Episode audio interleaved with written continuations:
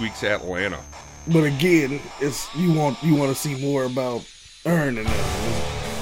This, This week, time it was. yeah, You know what I'm saying? But we back. but still back. though, it seemed like it was back. something that was We back. Like know, uh, it's just Twilight Zone, but with Earn. Yeah. But I was thinking too, I'm like, well, I wonder why did they the dude take his phone? Because they was bagging on him in the beginning. Who socks? Yeah. Cause you remember they was talking about He's super untrustworthy. well now he is. Socks, I never liked him. I hated when they were hanging out with him. I just want to know why did he do it? Why did he do it? Hmm. We gotta see. We gotta see. I don't know what's going on this season. Things are things have gone off the rails. I have no clue It's what's different. happening. This the last season, right? Is it? I think so. He said that. I think I've heard that. Donald Glover said that. Yeah. I mean, but maybe it's time. I don't No. think so. All them guys is doing. Yeah, they're all blowing up. Yeah, they passed Atlanta right now. Hell FX. yeah. Hell they, yeah. They, they passed that. Paper Boi's a movie star. Mm-hmm. He was in Godzilla Kong hmm And the Eternals, and the fucking Eternal. which is bread. and Paperboy, he was like a you know a character actor before that, and now he's huge. Yeah. And Darius, he should have been huge before that if he wasn't already. Yeah, no, he was definitely getting those B movie kind of. That's the thing. If you like associate with Donald Glover, I think you you You get gonna fast passed because the guy's brilliant. Mm, Not to mention that Hiro Murai, the the the director of all of them. hmm Oof, that guy's great. Did you see that other movie with Lakeith Stanfield and Idris Elba in it? The Netflix. The Western, Yeah. yeah, I finally watched that based off did you, your. Did you like it? Loved it. Really? Loved it. I love westerns. Well, man. the the the the actor was fine. It's just my whole thing. It's like, man, I wish I would have spent a little bit more on the visuals. that's true. I thought the best visual was the beginning. yeah, that's where they blew the their ones with- wad, Everything with Lakeith in it had the best Yep. visuals. and he really showed a whole different side of himself too. Yeah, good. That was good. It was good shit. I He was just wish, great. again, no man. I just wish, man, because with the westerns, man, I need my visuals. That's true. That's true. yeah, It's like it's Yeah. old time, so it's Yeah. not like you need to build robots or No, anything out of bro. CG. So but it looked like they was in a studio. I know that sucks. I do hate when you can tell it's green screen. Yeah, That's my problem with the Tim Burton Batmans is you can Mhm. tell it's just all on a sound Ugh. stage. It's like I'm watching a play instead of a movie. yeah, man, Joe. But filming actually in Chicago downtown, dude, that shit's tight. For the Dark Knight Yeah, ones, yeah. yeah. For the Christopher Nolans, yeah. Yeah. And they Mhm. tried to hide it by apparently they tried saying it was a movie called Rory's First Kiss, like for the production, so that you know people wouldn't come to the oh movie yeah, set. yeah, that's smart. Because if it said Dark Dude, Knight, people I would would have like, been down there. "Yep, exactly." but everything that they were getting from local business, like all the printing stuff, was all like Gotham PD for the helicopters and Mm. shit. So that didn't last too long. Oh, okay. Everybody figured out Rory's first kiss was actually Batman. Rory's first. Because I Rory's why would Rory's first kiss need a million Gotham PD Mhm. posters? Unless you know, they could, you know, people could be like, "Well, this might be for down the line." yeah, sure. Next movie. Yeah, Yeah. yeah, but we pick it up for that for now. I think when the Gotham helicopters were flying over, it, they bro. started to figure it out. Oh yeah, that was it, bro. Were you there for that? Yeah, you had to Uh, be. Yeah, I think so. Of course, I was. Yeah. Yeah, but you were a little souther, right? Yeah, because they would be downtown. Yeah. They would be in the business Yeah. financial district. Yeah. You know, I wonder, I wonder what else. I wonder did they do all the filming in Chicago? Hmm. I don't know. Sometimes the motherfuckers be. Yeah, get that's like where they did the all the action and they Yeah. picked everything else up in L.A. or something like that. Yeah, that would make sense. Mhm. But who knows with Chris Nolan? I think Suits was doing some shit like that. They would be filming in Canada, but Well, boy, if they would have held on to Markle, they would have had so much money. Probably hell, probably still had a spinoff or some shit. Probably maybe could still be going. I think Meghan Markle could have had a, a real career if she didn't decide to be a Mhm. duchess. Not to mention, I thought Well, she yeah, was she like the most on. beautiful thing on the fucking planet. Should have been on. Oh yeah, Yeah, absolutely. gorgeous. But hey, ain't that every woman's dream to be a fucking princess? To be married to Yeah, like queen uh, and shit. a line of inbreeding that's gone back to the Roman Empire, Yeah. I suppose. well, just the woman's dream is definitely Yeah. tiaras. Yeah, you kind of want them a little more genetically sound. Than that. Yeah. A little less paper in their Mm. bones, if you know what I'm saying. Mm. Hello, everybody. Welcome to another episode of the Bumblebutt Podcast X. The only podcast on the internet that has a blown out voice. That's Herschel. He texted me this morning at 6 a.m. Nah, I'm like, hey, do you want to do it? He was He's like, yeah, come on. he was like, my voice is blown. I was like, Herschel, I will break your fucking neck if you don't come here on Easter. That's Easter. exactly how that shit came. yep, And then when I came, he had the fucking bunny rabbit in the goddamn closet. that's right. Dead. Like, well, let me get out of That's right. shit. I had to break some kind of neck, didn't I I? that, and if it wasn't yours, it was going to be that goddamn chocolate shit and Easter bunny all over my house. Better him than me. I do have a bunny here though, but it's a cat, Mm. Ducky and Buddy. Y'all put the. y'all Dude, if I could put anything on that cat, if I could get within five feet of that cat, yeah. I'd be happy. Yeah, because I tried to reach for it the other day on the couch. Yeah, I'm out of here. Yeah. Yep. Ducky, on the other hand, will be like, "Can can I go with you? yeah. Do you want to be my friend forever? Because he's awesome." But Bunny is a little bitch. We're not here to talk about my cats. No. We're here to talk about that's Herschel. That's Herschel. That's Adam. H Bob, A Bob. Nice to see everybody. Welcome back on this Easter Sunday. Uh, Herschel, Mm-hmm. I bet you didn't know that Australia had its very own House of Horrors in the same vein as the West House at 25 Cromwell in Britain I didn't know. or the 213 Oxford Apartments in Milwaukee, Mm, the hunting grounds of Jeffrey Dahmer. Mm. Number 3 Moorhouse Street, Willagee was the love nest and torture chamber of Australian husband and wife team Catherine and David Birnie. Number 3 Moorhouse was on the outskirts of Perth in Western Australia. Hmm. It was a dirty, unkempt two bedroom bungalow and by far the worst house on the street. the only good thing about it was it made all the other neighbors look like they had wonderful mansions. Man, even if they had crack houses, they'd Yep. be like, that shit. I got a, we got a crack house, but that shit is fucked over hmm there. It looks like Tom Cruise could live in my house compared Mhm. to them. Mm-hmm. You, you said it was a house, right? Yeah, a two bedroom house. Two-bedroom Shitty house. two bedroom, Okay. yeah. It was here that they committed all of their atrocities against young women. The Birnies weren't picky when it came to victims as long as they were female. Hmm. Whenever they felt like killing, they'd drive the highways of Perth looking for hitchhikers. Of course, because the couple looked friendly, the victims never suspected a thing, and at knife point, the young woman would be forced into the vehicle, driven back to number three Moorhouse, where they were gagged, chained to the bed, raped, and killed while the couple lived out their sexual fantasies. Mm. The lucky victims got an overdose of sleeping pills before they were strangled, and the truly unfortunate ones were stabbed or hacked with an axe while conscious in their own shallow graves. That's fucked up. Yeah. I'd rather definitely be asleep and some shit happened to me than Yeah, force that down my throat. yeah. Please. uh, if you're going to do something to me, Yeah. force some sleeping pills down my throat. Yeah. Or just do my dream, my fantasy, if you will, crashing into me from behind with a 747 when I'm not paying attention.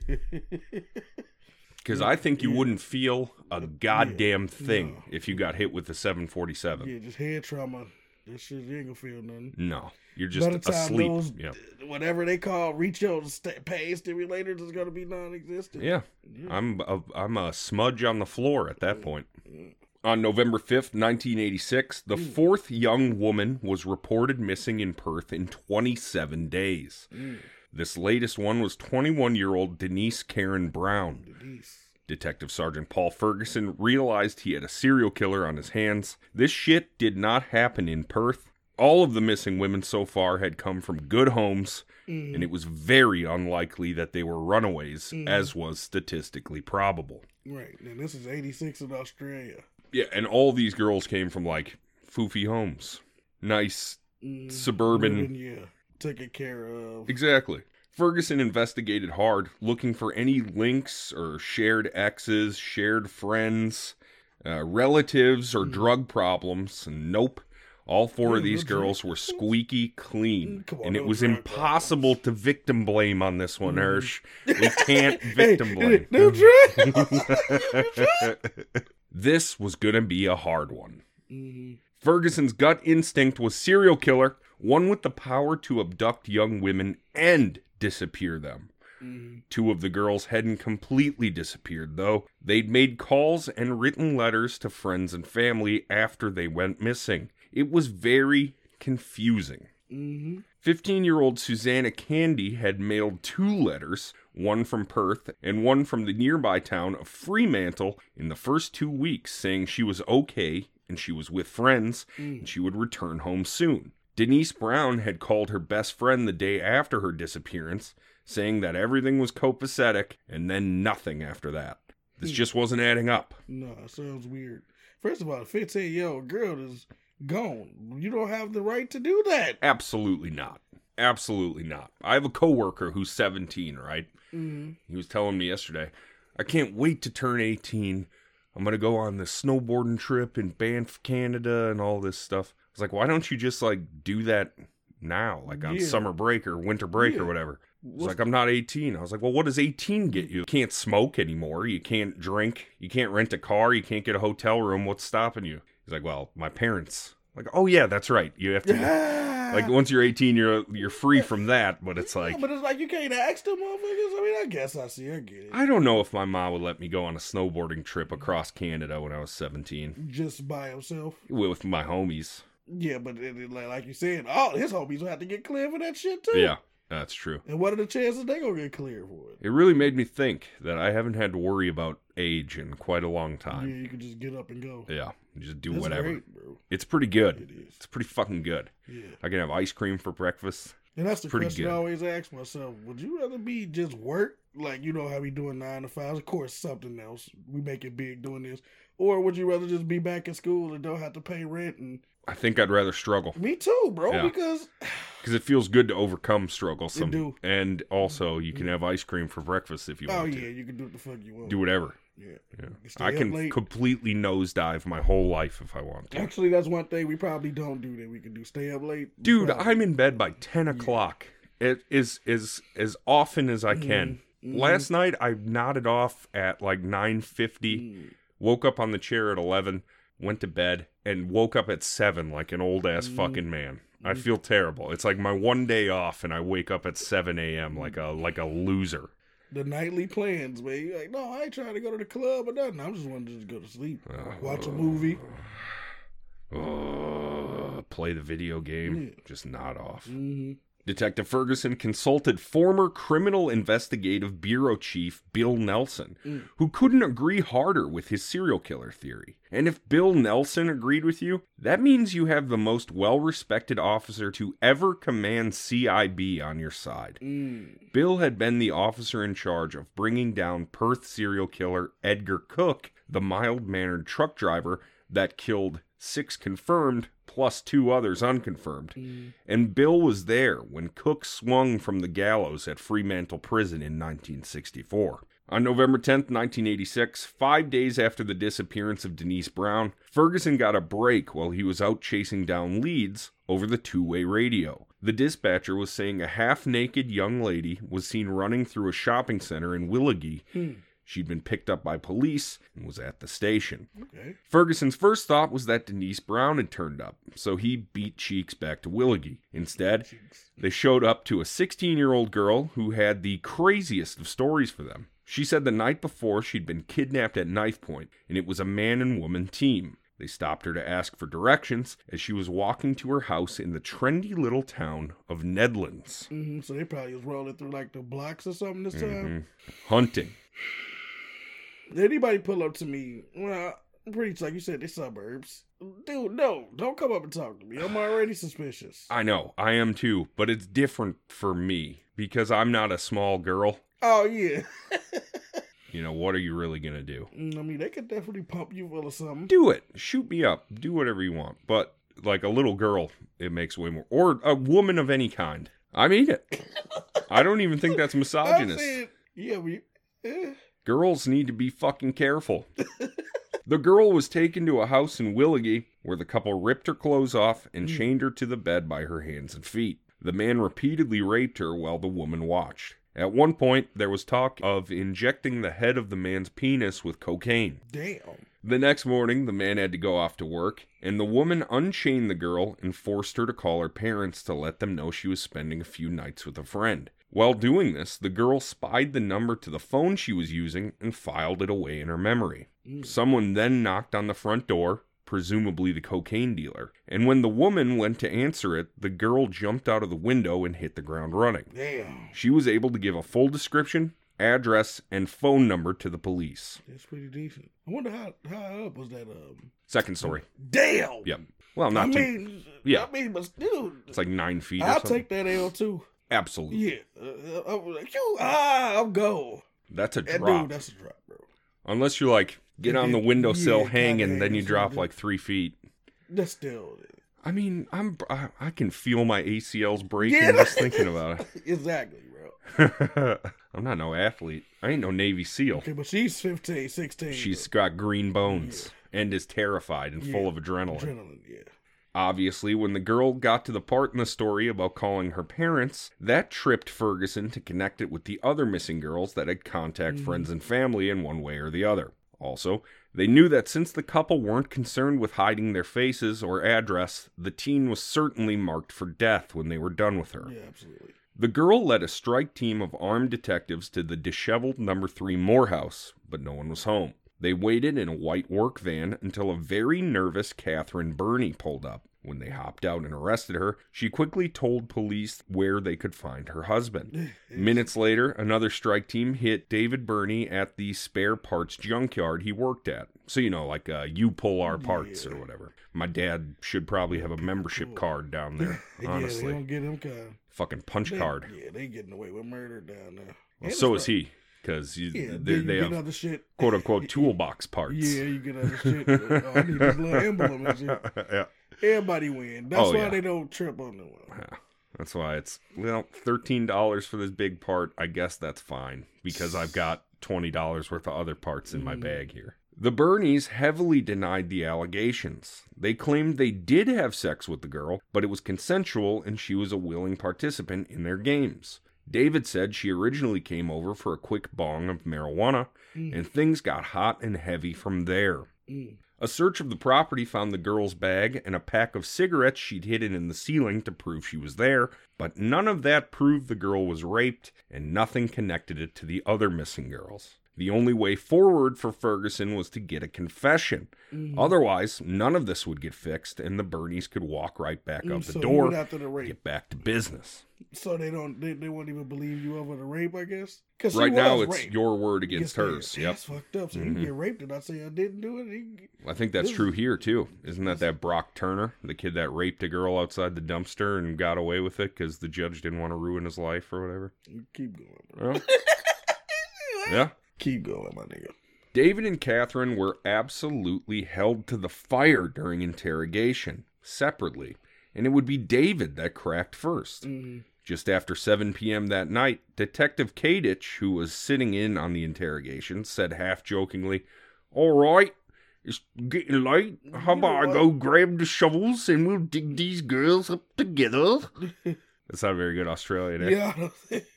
I'm going to try that again. All right, it's getting late. How about I go grab the shovels and we'll dig these girls up together? That was better this time.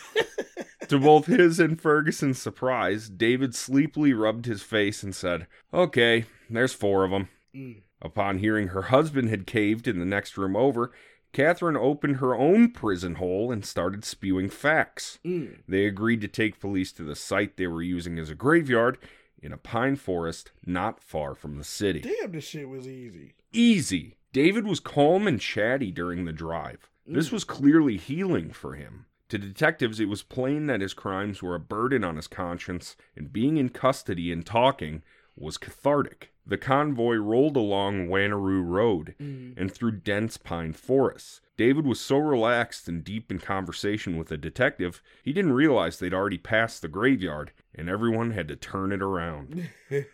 I like to imagine it's the scene from uh, Generation Kill, Kill. Yeah, there you go. where they all have to turn around on the bridge when they're getting shot at. Turn around. Motherfucker all in front, bro. You about to get fucked up. Squinting into the darkness outside the window, David recognized the dirt trail off the main road which led into the Gnangara Pine Plantation. Now, plantation doesn't mean what it means in Mhm. Australia, okay? There's not a deep rooted history of Yeah, slavery go there. Ahead, uh, elaborate on that. It is four. They have a hardwood and a softwood renewable what is it called? Initiative over there, okay? So they have these gigantic spread out plots of land that are just for growing softwood trees and just for growing hardwood trees. And they're called the like the plantation initiative or something like that. And that's, that's just for Has nothing to do with a white man drinking sweet tea on a porch. fresh air, or that's just for uh, For the environment. Paper, okay. Yeah, for the paper, like Yeah. for whatever they need, building Okay, paper. whatever. That way they can have a renewable, giant That's why I'm source like, of you know, like, trees. damn, fresh air or something. I mean, Yeah, of course like, we need that oxygen. Yeah. Well, I'm yeah, yeah. It's certainly for that, air too. hmm 400 yards into the forest, Birnie halted the convoy and pointed to a mount of sand, simply saying, Dig there. Within a matter of minutes, Denise Karen Brown was unearthed five days after going missing on November 5th. Damn. With an officer stationed at the grave, Birnie led the detectives onwards. Mm. The next one was a half hour's walk down a dirt road, probably 10 minutes in the daytime, but this is pitch black out here and they're worried about prairie dog holes and stuff. Yeah. So, about a half hour down the road was Glen Eagle Picnic Area. 40 feet up an incline from the trail, police discovered the badly decomposed remains of 22 year old Mary Neilson, who'd been missing a month and four days, having disappeared October 6th. Another half hour's walk down the road, and David pointed to the burial mound of 15 year old Susannah Candy, who'd been missing since October 19th. Mm. Neither Catherine nor David showed any shame during this process. It was like a sightseeing tour for them.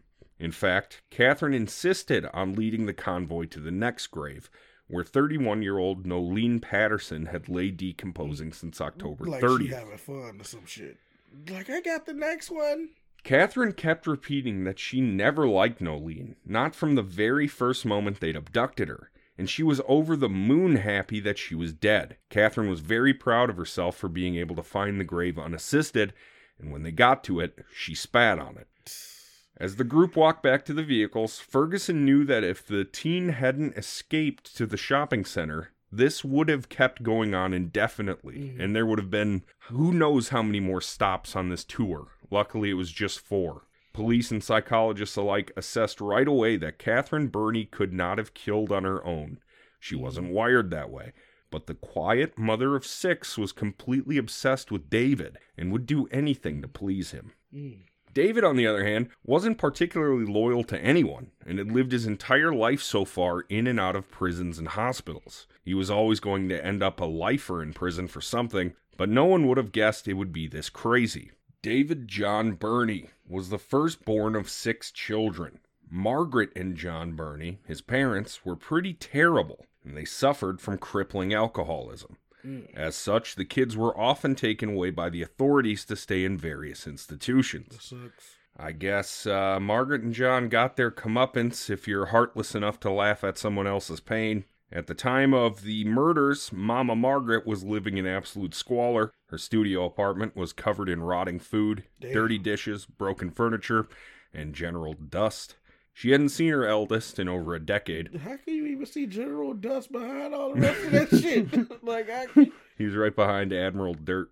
Daddy John died of a terrible illness in 1986. They didn't mention if he was able to see aliens or not. Catherine and David met as kids. Her family was fucked up, broken, and Mm. penniless, just like his. Catherine's mother died when she was just 10 months old, and Catherine was sent to South Africa to live with her father. Yeah. After two years, her dad had enough of being a dad and bundled her back up for the big continent to be raised by her grandparents. Catherine was a very sad little girl, made even worse by her grandparents not allowing her to play with other kids. Mm. She really wanted to know what love was. There are individuals that know just how to fill that love vacuum and that loneliness. Mm. They know how to identify it, manipulate it, as easy as silly putty in their warm hands. Right. The two were on and off friends their whole childhood, but really united when they were teenagers. In the early 60s, David showed a real aptitude and desire to be an apprentice jockey, but like most interests for him, the flame burned fast and bright. What is an apprentice jockey? Uh, horse racing, Okay. to race Oh, horses okay. around. hmm I guess I never heard the term apprentice in front of that. That's Yeah. what Yeah, you got to start somewhere. Yeah, yeah, exactly. I guess you just don't start in the game. I'm going to the Derby. Yep. Going to the Kentucky Derby Yeah. today.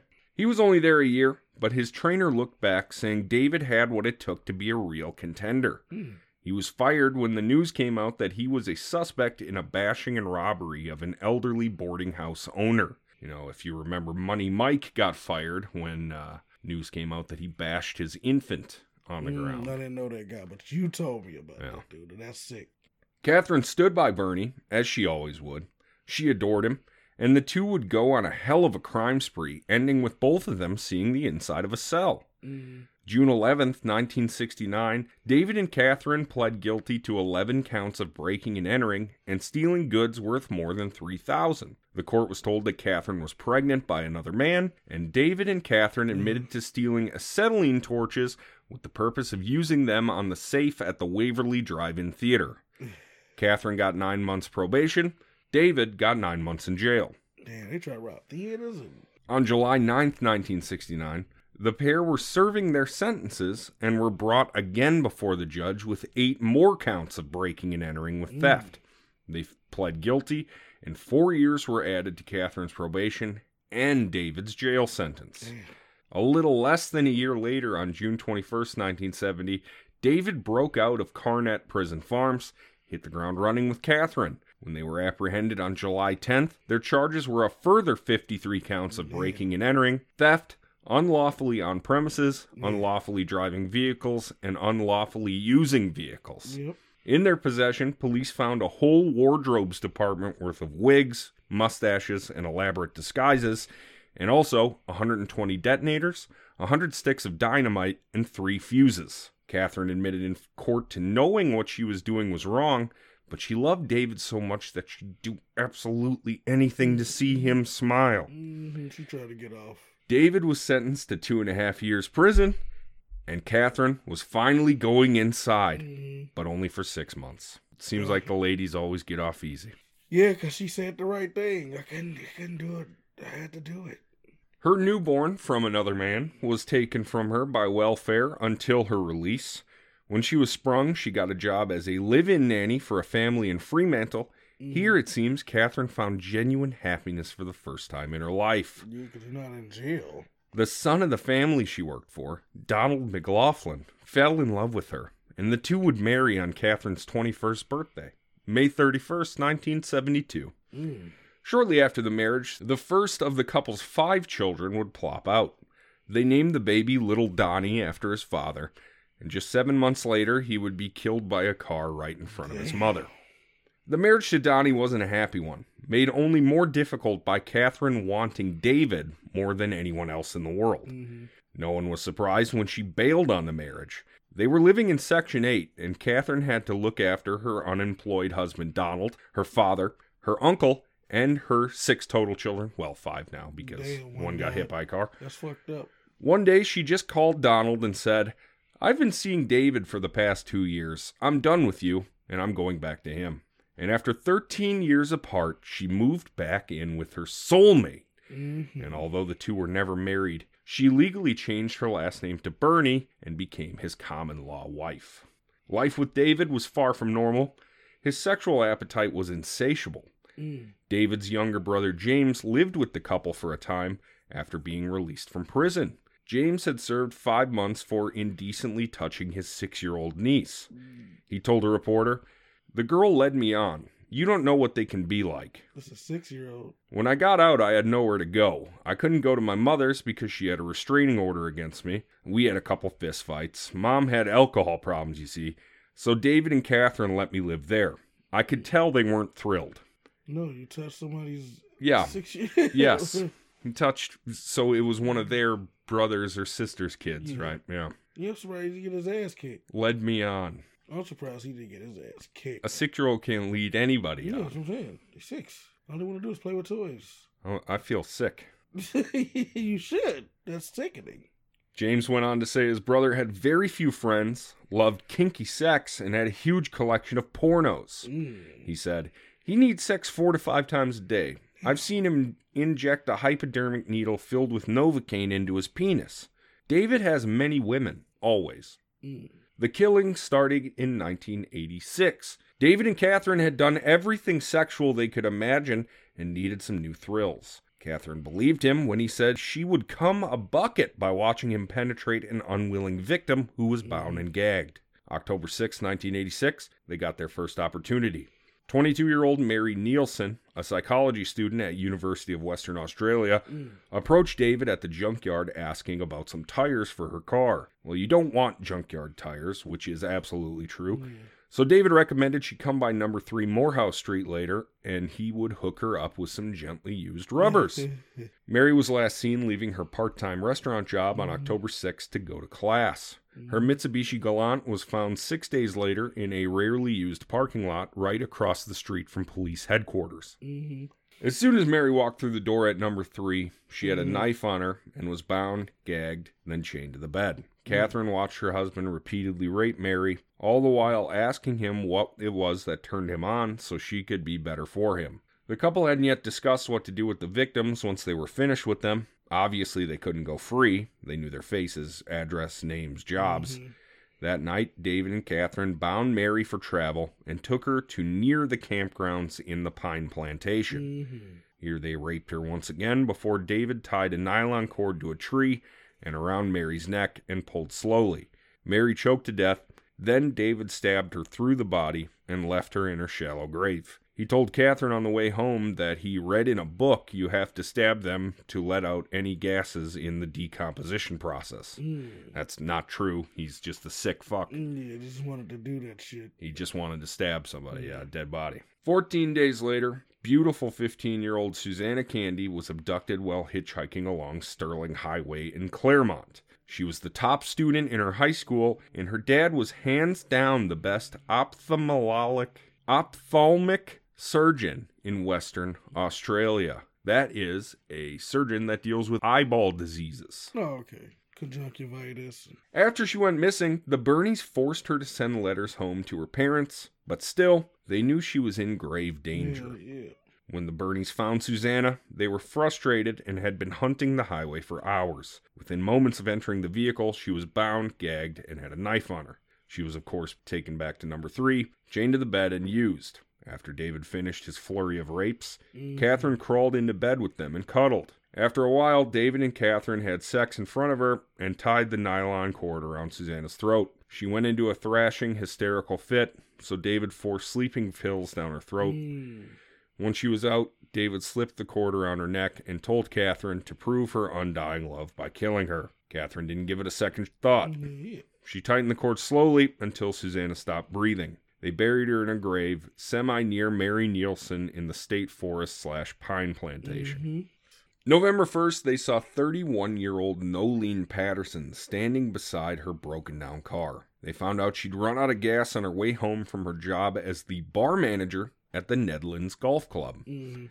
She was very lovable, and all the customers found her polite, charming, and professional. Before this job, she'd been a stewardess for nine years, with the last two as a private air hostess on corporate fraudster and all around dickhead Alan Bond's jet. Alan Bond, pretty famous in Australia. Mm. Well, worldwide. He, he must be rich as fuck. Spent some time in prison. Not allowed to do business. You know, he's a, he's a bad boy. He's what the white collar crime. Oh, oh yeah. Okay. Oh, yeah. Noelene never thought twice about hopping in the car with the friendly couple to run up to the gas station. Exactly the same as the others. Noelene got a knife to her throat and was bound and gagged and taken back to Moorhouse where she was chained and raped. From the second the couple had laid eyes on Noelene, Catherine hated her and David was super into her. She was curvy, beautiful, and elegant, everything that the scrawny Catherine wasn't. David was spellbound by Noelene's beauty. The plan originally was to kill her the same night, but David Hell kept putting it off, You want to keep her around? which of course sent Catherine Hell through yeah, the roof. I'm finna kill his bitch. She held a knife to her own heart and threatened to dive on it unless David killed Noelene immediately. He forced a handful of sleeping pills down her throat and strangled her, all while Catherine watched intently. Oh, I thought you said what he did to Catherine.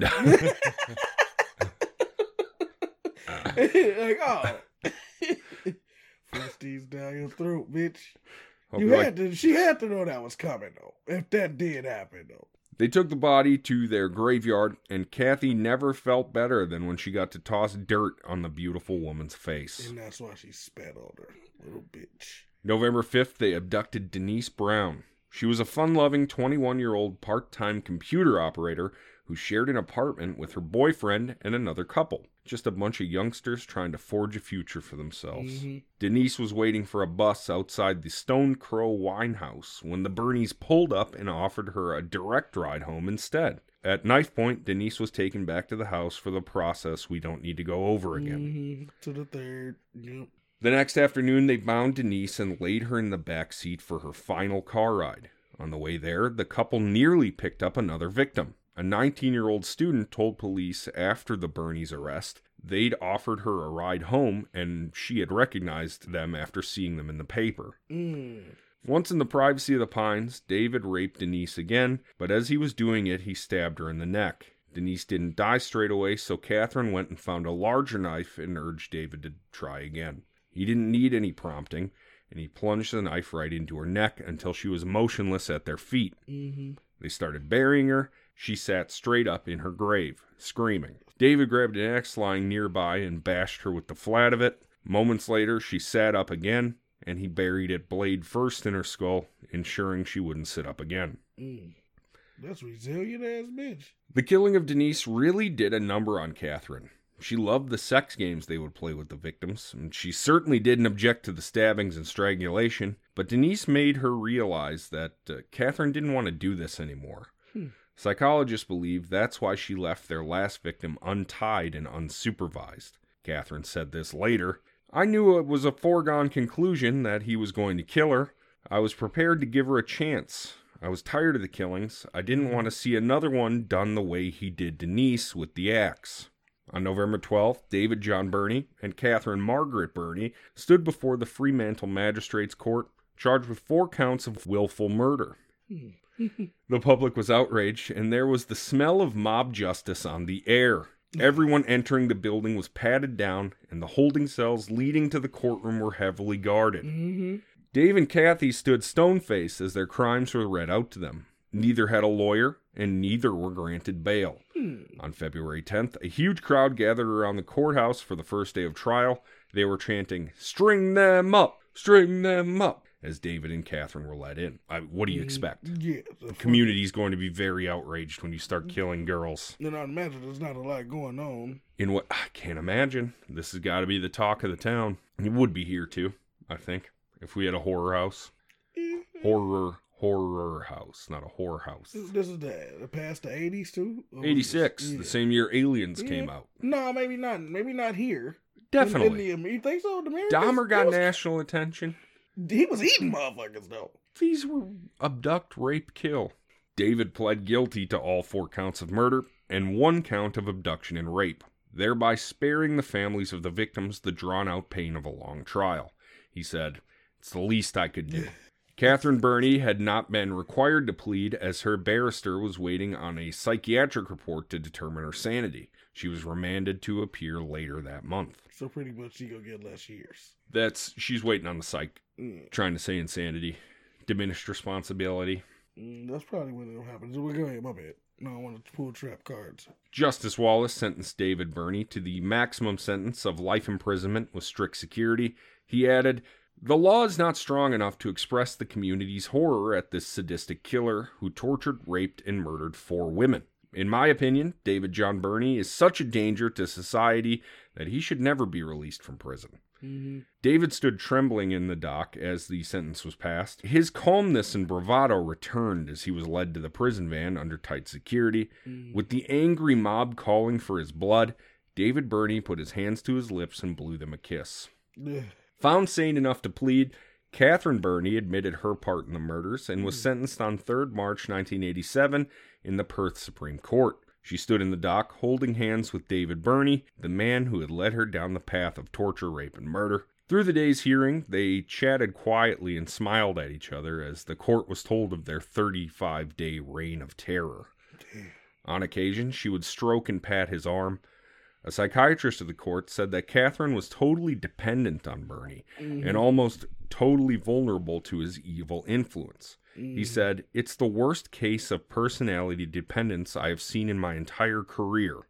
Justice Wallace had no hesitation in handing down the exact same sentence that imposed on David Birnie. He said, In my opinion, you should never be released to be with David Birnie. Mhm. You should never be allowed to see him again. She was taken from the court. The scrawny mother of six took one last look at the man who had influenced her life so strongly. In prison, David Birnie was repeatedly beaten up and attempted suicide in 87, Damn. eventually moved to Fremantle Prison's old death cells for his own protection. So they had outlawed the death penalty years ago. Even in Australia. Yep, but uh, they moved him there for protective custody, basically. In the years to come, the Birnies would rarely be out of the headlines.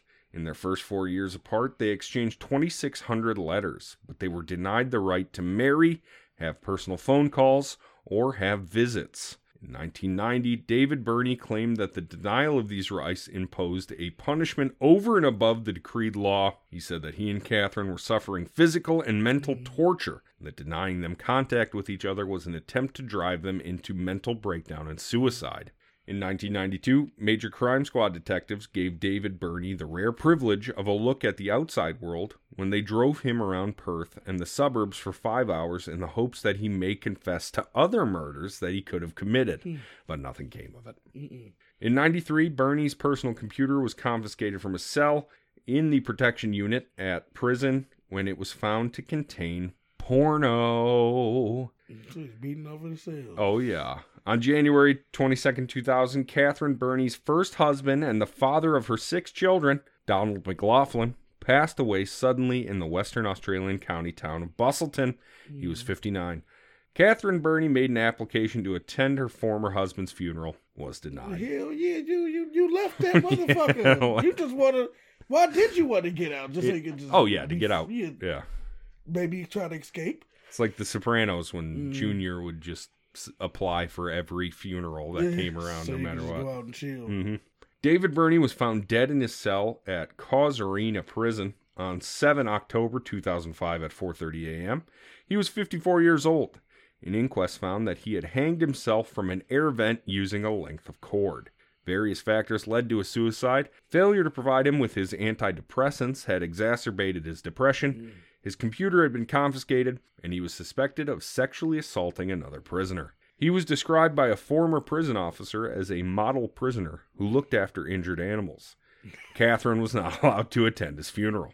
Catherine Birnie is still in prison in Bandyup Women's Prison. Since being incarcerated, she has worked as a prison librarian and appeared in a prison production of Nonsense. In 2007, her parole application was rejected, and the then Attorney General of Western Australia, Jim McGinty, said that her release was unlikely while he remained in office. Yeah, bro. Her case was to be reviewed again in January 2010. However, on March 14, 2009, new Western Australia Attorney General Christian Porter, following requests from victim families, determined she would stay in jail for life. hmm This decision makes her the third Australian woman to have her papers marked never be released. Damn. Her appeal boy. of this decision was turned down in March 2010. Her fourth bid for parole was declined in 2016. Also in 2016, the Birnie's final victim who survived began a campaign to end Western Australia laws that automatically put convicts up for parole every three years. In 2017, Catherine Birnie's youngest son Peter called for her execution. He has stated that his association with his mother has resulted in him being assaulted, and he support Moore's campaign to stop the automatic So parole he- application So the son got a, his ass beat because of because of knowing the mom. Yeah, Oh, that's gotta be bad. He ain't had nothing to do with what his mama was doing, bro. No. no. So did the Birnies get justice? One of them still in jail. The other one hanged himself. And, and They uh, were never going to be fixed. And Australia ain't playing. Australia's not. playing. America would have let her out. They would have said, "Oh, she's Yeah, rehabilitated. exactly, bro. She can go be on a Yeah. reality TV show now." Yeah. She'd have been accepted in our society. Yeah. Well, Australia was like, mm Mm-mm. and which is right. You don't want nobody else to get that urge. There's a To- lot of crimes you can be rehabilitated for and Mhm. pay your debt to society, but kidnap, rape, murder, torture is not Yeah. any of them. And because even criminals got a code. Heck yeah. Well, the real ones, the real the, G's. the ones that be like, hey, no women, no children. Yeah, those are the probably ones, probably the ones that were raping and beating up old boy in prison. Yeah, the ones that got codes need to have a code, bro. Yeah, that's why they had to move him to the death row cells. Well, ladies and gentlemen, that's the uh, horror house of Wow. number three, Moorhouse Street, Did you enjoy it? Yeah, actually, yeah. I thought it was gonna be more horror houses, but it was, more. oh, you thought it was gonna be like clowns jumping yeah, out and stuff? freak shows. Listen, everybody, that's uh, another Australian. You know, Mm. I've been seeing our numbers go up out there, so Is Aussie a derogatory term for Australians? absolutely not. Okay, I know you're gonna say yes. Nope, Aussies. they love it. In fact, the Aussie rules footy is their uh, that's their sport down there. You right? Because I think they even got like a shampoo. Yeah, it's got a little kangaroo. Yeah. It's probably not made in Australia, Mm, like damn. Foster's. You know, Yeah. Foster's Australian for beer. Yeah, That's Foster's, brutal. And that's not made out there. I don't think so. I know they don't drink it at least. Like I don't even know why they advertise. Yeah. for. It's just for Crocodile Dundee's, I guess. Mhm. Well, have a good Easter. Mhm. We do love you. My name's been Adam. That there's been H Bomb Herschel. Thanks for coming over. And uh, you, go rest your voice. Yeah, I got it for next time. Oh, we'll kill it. of- We're gonna kill it next time on the adventures of. the Bubble Butt Podcast X X, X X. Bye.